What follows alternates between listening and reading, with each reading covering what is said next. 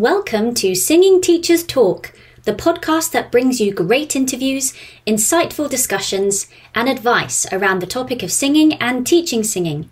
Now it's over to your host for today's episode. It's me, Alexa Terry. Ah, ah. Hello to you listeners, and hello to BAST founder Lynn Hilton, who is with me today. How are you, Lynn? Are you over the jet lag from your trip back from Australia? Oh, yes. The last few days I've been feeling much more normal. Uh, but it, it always surprises me how long it takes me. And I've made a very strict policy about not making any major decisions within three weeks of landing because I just can't rely on my brain being, you know, actually back to normal until after that. But at least physically, I have been doing some things. If I'm honest, I, I I've been needing a lot more energy, and so I've had to go and make sure that I'm doing that to support myself. So I've been doing um, a bunch of certain types of exercises that increase my nitric oxide, and eating really well, doing mind, mindfulness listening stuff as well. Um, and just getting outdoors and walking. If I don't do that, I'll just feel fatigued and tired, and it affects my voice as well. Like I can, my voice now is not totally back to normal, but mentally, I'm I'm, I'm much more on it, so I can talk more intelligently right now. well, welcome back. My brain does that, and I've not even been on a plane. I can't even make decisions at the best of times. Um, but today we're going to continue the topic that we introduced on episode 62 of this podcast, where we discussed how to select the best vocal exercises for a perceived vocal fault. And we're going to put the focus on the larynx and in particular selecting the best exercise for finding larynx stability. So firstly, Lynn, what does larynx stability actually mean? And secondly, why might we need it and what do we need to consider first before we select mm. our exercise? Yeah, so it's, it's, an interesting question because the larynx, certainly in bel canto, uh, has always been positioned in a neutral or low place, and, and I think that fed into vocal pedagogy when singing teachers started working with contemporary singers. And in the beginning, when I first started my training um, with speech level singing, there was a focus for more neutral position. So for me, it really just means does the singer have control over the height of their larynx? Because there's definitely times at which the height of the larynx will impede the sound and the ability to produce pitch, uh, as well as negotiate the transition. Uh, so when I put BAST together, I initially started with the idea that we need a neutral, neutral low larynx, but that never sat quite comfortably with me because I noticed in my own clients when I was working with singers who came from particular genres like musical theatre or gospel or rock that their larynx seemed to need to be higher in order to get the vocal qualities that they wanted. So I've changed my guidelines with respect to where the larynx should or shouldn't sit. And so we talk about a larynx being too high or too low, or more neutral, or neutral high or neutral low. Now, the neutral high and neutral low are very kind of arbitrary placements and take time and experimenting and feedback and guidance in order to find, it's very difficult to sort of pinpoint exactly is that too high or not high enough. Quite often, you'll discover after the fact that actually maybe it's been sitting a little bit too high because you'll find your voices have impacted. In terms of what we would consider first, when the teacher's addressing whatever issue they're hearing, they have to identify is it actually the larynx that's the problem? So, is it because the larynx is going too high or too low, or is it because there's too much air, or there's not enough vocal fold closure, or maybe there's not enough intrinsic muscle engagement? So, for the most part, I don't feel like there's any harm in starting with focusing on the larynx because most singers don't even realize that they can control the height of their larynx. Uh, so it's not a bad way to start. Uh, and you're not going to do any harm to do exercises around that area. Um, you just might find you're not getting very quick results if actually the problem is because there's not enough vocal fold closure or because there's too much air being pushed through. Having said that, like with most things in singing, everything tends to happen not in isolation but, you know, in conjunction with other things. And sometimes you'll hear someone's um, voice crack or flip as they go up through the transition into the higher part of their range. And you might think it's because they're pushing too much air, but it might be because the larynx is coming up and now the vocal folds just can't um, coordinate correctly for that pitch. And so they fall apart, or there's too much TA involved, or there's too much pressure under the, the glottis. And so it's just the crack and the flip, it's just an adjustment that the larynx is making so that you can go to that next place. Um, but it may be the, because there's too much air or it might be because someone's larynx is coming up, but more often than not, the two things come together. So I would definitely say that starting with the larynx, even if that's not what the original problem is, is not a major issue um, in terms of whether or not you're going to do any harm. It's more about whether or not that's the most efficient and quickest way to solve the problem. Mm. So let's have a little look at some scenarios then. So, how would you build an exercise for a singer whose larynx is tracking pitch? And that might be something that we see more of in maybe beginner singers, where their larynx rises up with each ascending pitch and maybe also lowers with each descending pitch. So, what would you do there? That's a really common problem. Uh, and it's not just beginners, actually. Uh, I think it's quite instinctual for the larynx to track the pitch. And so you'll find as the singer gets higher in the melody, the larynx wants to go up as well. So I think the very first step is awareness, isn't it? It's just like, this is what's going on. This is why your voice feels like and sounds like it does. And let's get some awareness in. And so I would do this exercise where you actually get the student to place their fingers uh, the flat part of their fingers on their larynx, explain a little bit about what the different lumps are, and that the bigger lump is the front of the, the larynx, the Adam's apple, and ask them to notice what happens as they're singing. You might also get them to do a couple of um, exercises like swallowing or yawning and identify what happens to those lumps uh, as as they start to do these things. So at the beginning of a swallow, the lump will probably go up, and um, at the beginning of the yawn, the larynx or the lump will go down. And so now that student starts to experience, oh, this is larynx going up, this is larynx coming down, and then you can get them just to count out loud um, up to five and notice, oh, what's the larynx doing now? probably not moving. You know, if, if we've got a normal functioning larynx, we would expect the larynx to sit pretty neutrally and not to move too much. It might move a little bit, but it's not going to go up as high as it does um, as they're singing. So I think awareness is the very first step.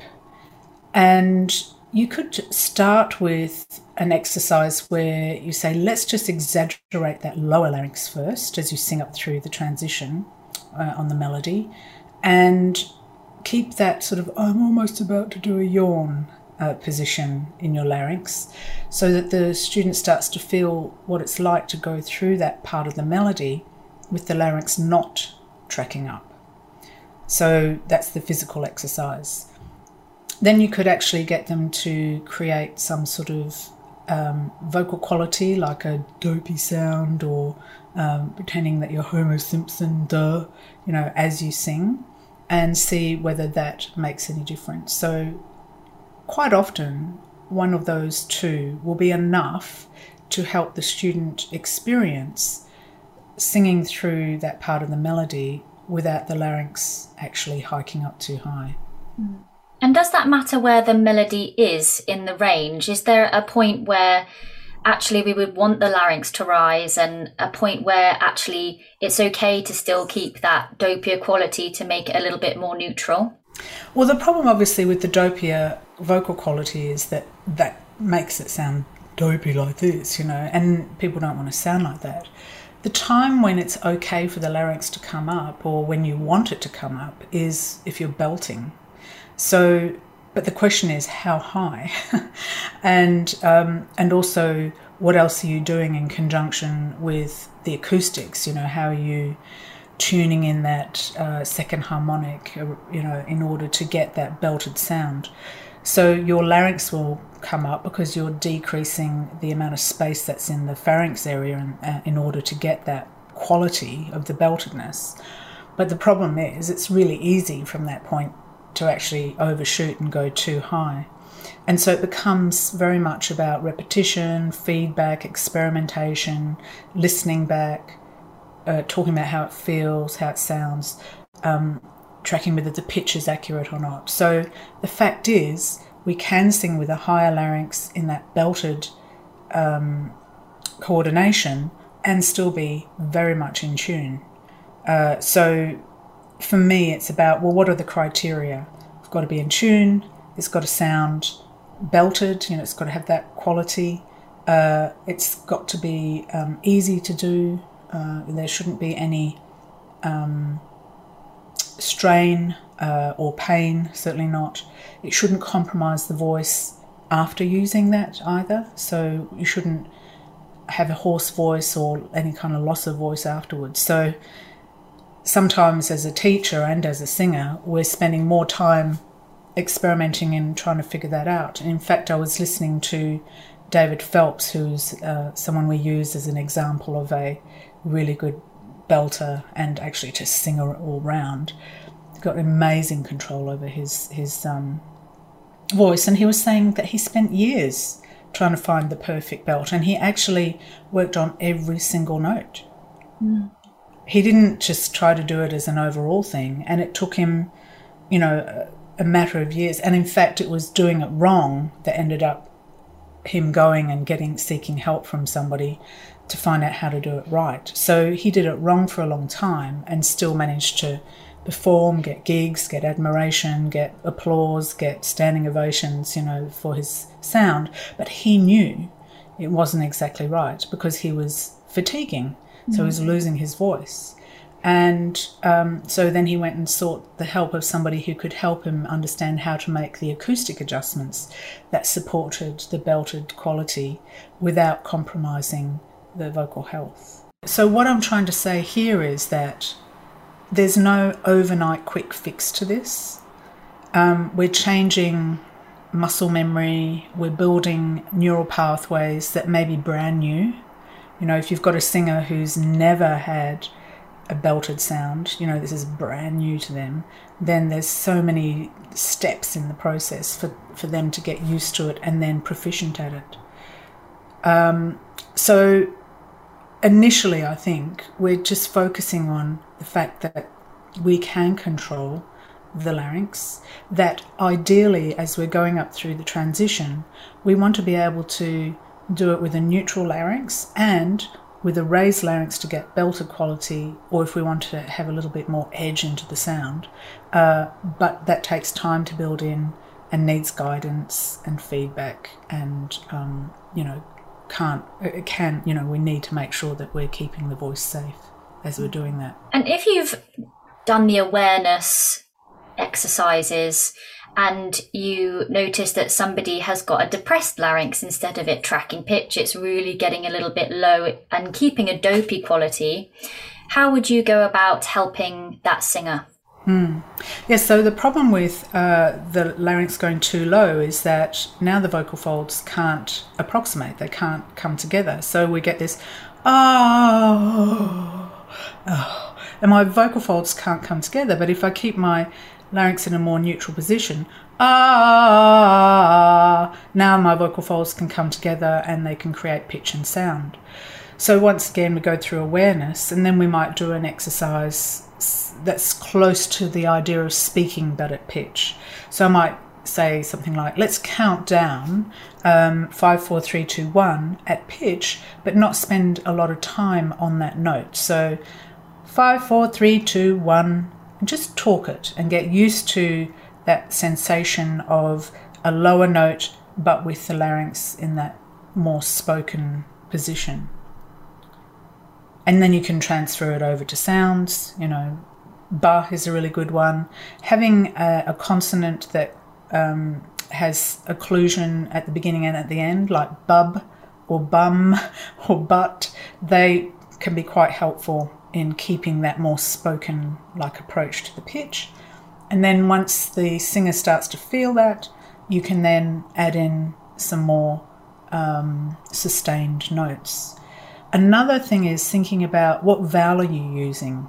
So some vowels uh, have a tendency to drive the resonance to a more headier space and others to a more chestier space, for want of better ways to describe it. um, I have no other way of describing it, it just makes sense to me. So, like for instance, ooh, ooh tends to be heady, ooh. Ah, ah doesn't take much for me to make that uh, resonate more fully. So I might use an ah or an ah or an eh to reinforce that vocal fold closure or the, um, increase the uh, the closed quotient um, during the glottal cycle, so that we get more volume and uh, more resonance. And then eventually, we want, of course, the student to be able to sing all the vowels and sounds in that way. And it's just a gradual process. So I usually toggle back and forth between the one that they can't do and the ones they can do until eventually the body starts to feel, oh, yes, this is what I should be doing, this is how it should feel, this is where it is. One of the big problems for us as teachers is that we're having to work with our singers in a very proprioceptive manner in terms of we cannot see the instrument, the singer can't see the instrument, and many singers are not tuned into the feeling of singing either. Um, and they have no idea what their instrument looks like or how it works. And so, helping a, a, a student understand that will also reinforce um, the more functional side because then the student can imagine what might be happening at the level of the vocal folds. Mm. And in our first discussion in episode 62, we touched upon the fact that certain things might actually be secondary to another. So, what might we need to consider in terms of the depression of the larynx? What else might be actually feeding into that other than it being a larynx stability issue? It's really important to understand that the tongue is a huge muscle and it is attached to the hyoid bone, which is attached to the the body of the larynx, so the thyroid cartilage, and then ultimately the cricoid cartilage. So whatever's happening at the level of the tongue, uh, especially the root of the tongue, will probably have an impact on the larynx though it tends to be tension. So we get tongue tension there, and that will raise the larynx. Um, I suppose it could impose the larynx if someone has a tendency to bring their tongue right back uh, without any tension. Um, but that I haven't really thought about it in that way so much. Definitely, in terms of the larynx um, coming up, if we've got a lot of tension in, in the root of the tongue, this may be part of the reason that the larynx is coming up. And so that might be, once again, awareness or doing exercises with the tongue out so that you disengage the root of the tongue. I know that Kerrie Obert has a lot of thoughts about root of tongue and blaming the tongue all the time for the pro- you know for voice problems. Uh, so she's certainly someone that might be worth following up to find out what um, what she says. And in the membership, we have actually a masterclass from her about that very thing. She mm-hmm. feels like the tongue gets very unfairly blamed. mm. So I guess any tension in the extrinsic muscles, so those muscles lying outside of the larynx, will have an impact on the larynx. Uh, though more often not, as far as I know, it's about um, tension causing the larynx to come up. So that seems to be much more of a problem than in position, unless there's something else that you know that I mm. haven't thought about. I was just no, I was thinking of the the same sort of thing of if the tongue is pulling backwards, if we have more of Kerrie Obert talks about the tug of war in terms of if there's more energy at the back, it could be impacting what the larynx is doing. Whereas if we have a bit more forward energy, it can balance out that tug of war um, game between the back of the tongue and the front of the tongue, so it can maybe influence um, a little bit more balance in the in the larynx. Mm. Look, the whole thing about singing is balance, isn't it? It's about, mm. um, yeah, it is that. I don't know if tug of war is the right word, but it's definitely this constant. I always talk about the seesaw effect. Like mm. we're we're always on the seesaw of voice. You know, it's it, there's never a time when it's just sitting there absolutely perfect still. And I mean, I don't even think the word perfect's right there. It's more about actually, just like we are when we walk, we're constantly balancing. We just don't know that we're doing that. Mm. We're constantly making bodily adjustments as we walk, as we stand, if we're running or if we're doing exercises. Um, it's just that we don't do it, um, we're not so conscious of it. It's just we're letting the body figure it out, you know, because. Mm that's what the ears are there for, and you know aspects of the brain. That's what it focuses on, and that's all running in the background. And I guess with voice, that's what we're doing as well. Is we're setting things up so that this can run in the background, so that the singer eventually can forget all about these exercises and thinking about the tongue or the jaw or the whatever, you know, the larynx, and actually just get on with singing and focusing on delivering the message and communicating to the audience and uh, getting into the more creative aspect of, of performing. Mm-hmm. So, as a teacher, unfortunately, most of our time is spent with these technical um, exercises focusing on correcting things. But we have to also remember that eventually the end goal is actually a singer being able to sing freely. Uh, having done all the work that gets them to the place where they can do this um, as they're, you know, it's, it's, sort of like a work in progress as they're as they're performing. In the background, all of these things are, mecha- you know, happening. All these mechanisms are happening in balance. Mm. And what sort of role does the uh, do the suprahyoid muscles have in terms of bringing the larynx up? Because those are the ones that are swallowing muscles, aren't they? And they're they're stronger than the ones that help the larynx to lower because God forbid if we're munching on our apples and oranges, not our Nando's and whatever you wanna whatever you want to eat, um, it it is going to need to raise for us to swallow and things not to go into our lungs. So. How can we help them to ease off a little bit if, if we're singing in a way that is a bit more swallow like? One of the things I think that the tongue out exercises do. So that's literally singing with your tongue uh, out flat and relaxed, um, out as far as you can go. Not everyone can stick their tongue right out because they sometimes, um, uh, you know, they've got the tongue tie. So don't worry if someone can't go all the way out. But the tongue out on a, on a vowel, ah, ah, ah. So mainly ah and ah. Um, or I think air would work. Air. Yeah, so doing that can disengage the muscles like the suprahyoids and any of the base of um, the root of tongue muscles that might be over engaging. So that's a physical thing you can do. Then, of course, there's the just being aware as, as you're singing. You might even find if someone's got muscle tension in that area that doing some massage at the base under the chin um, in that soft part and spending a little bit of time just digging the, the thumbs into that area, massaging it. Um, another thing that I'll sometimes do is get someone to reset by doing a hop, hop, hop with a low larynx position so that they're resetting the larynx, especially after they've been singing for a while. Sometimes the muscles forget to release. Mm. Um, so those kind of things can help, as well as obviously the previous things that I talked about um, of thinking about a yawn.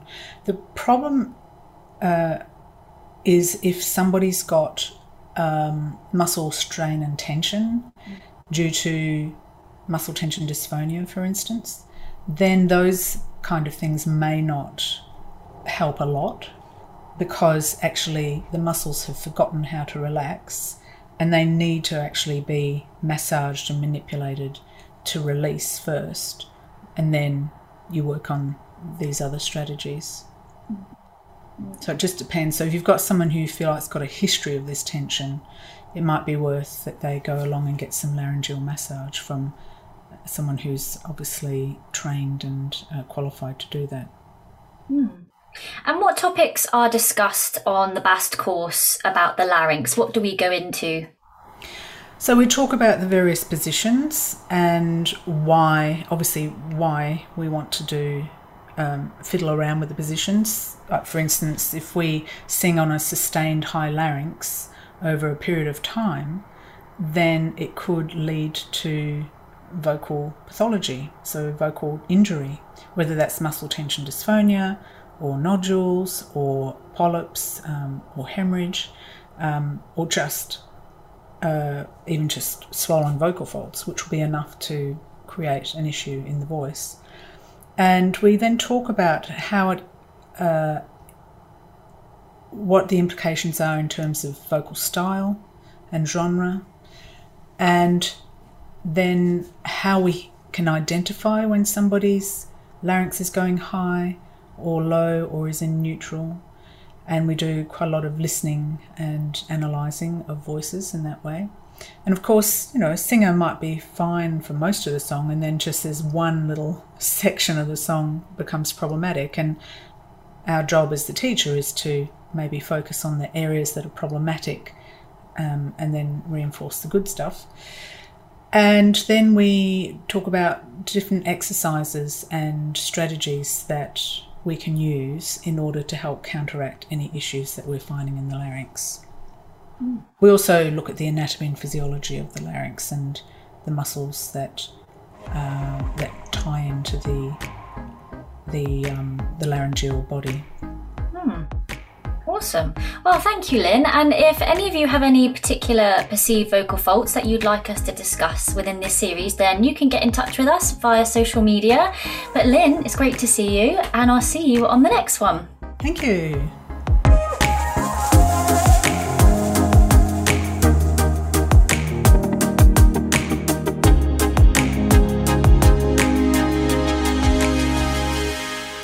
Looking to expand your vocal knowledge and add to your teacher toolbox? Then you're in the right place. BAST are here to guide you with our membership, a growing virtual library packed with educational videos spanning a whole host of voice teacher topics. It's just £1 for the first two weeks and £6 each month after that. Now that's what I call a bargain.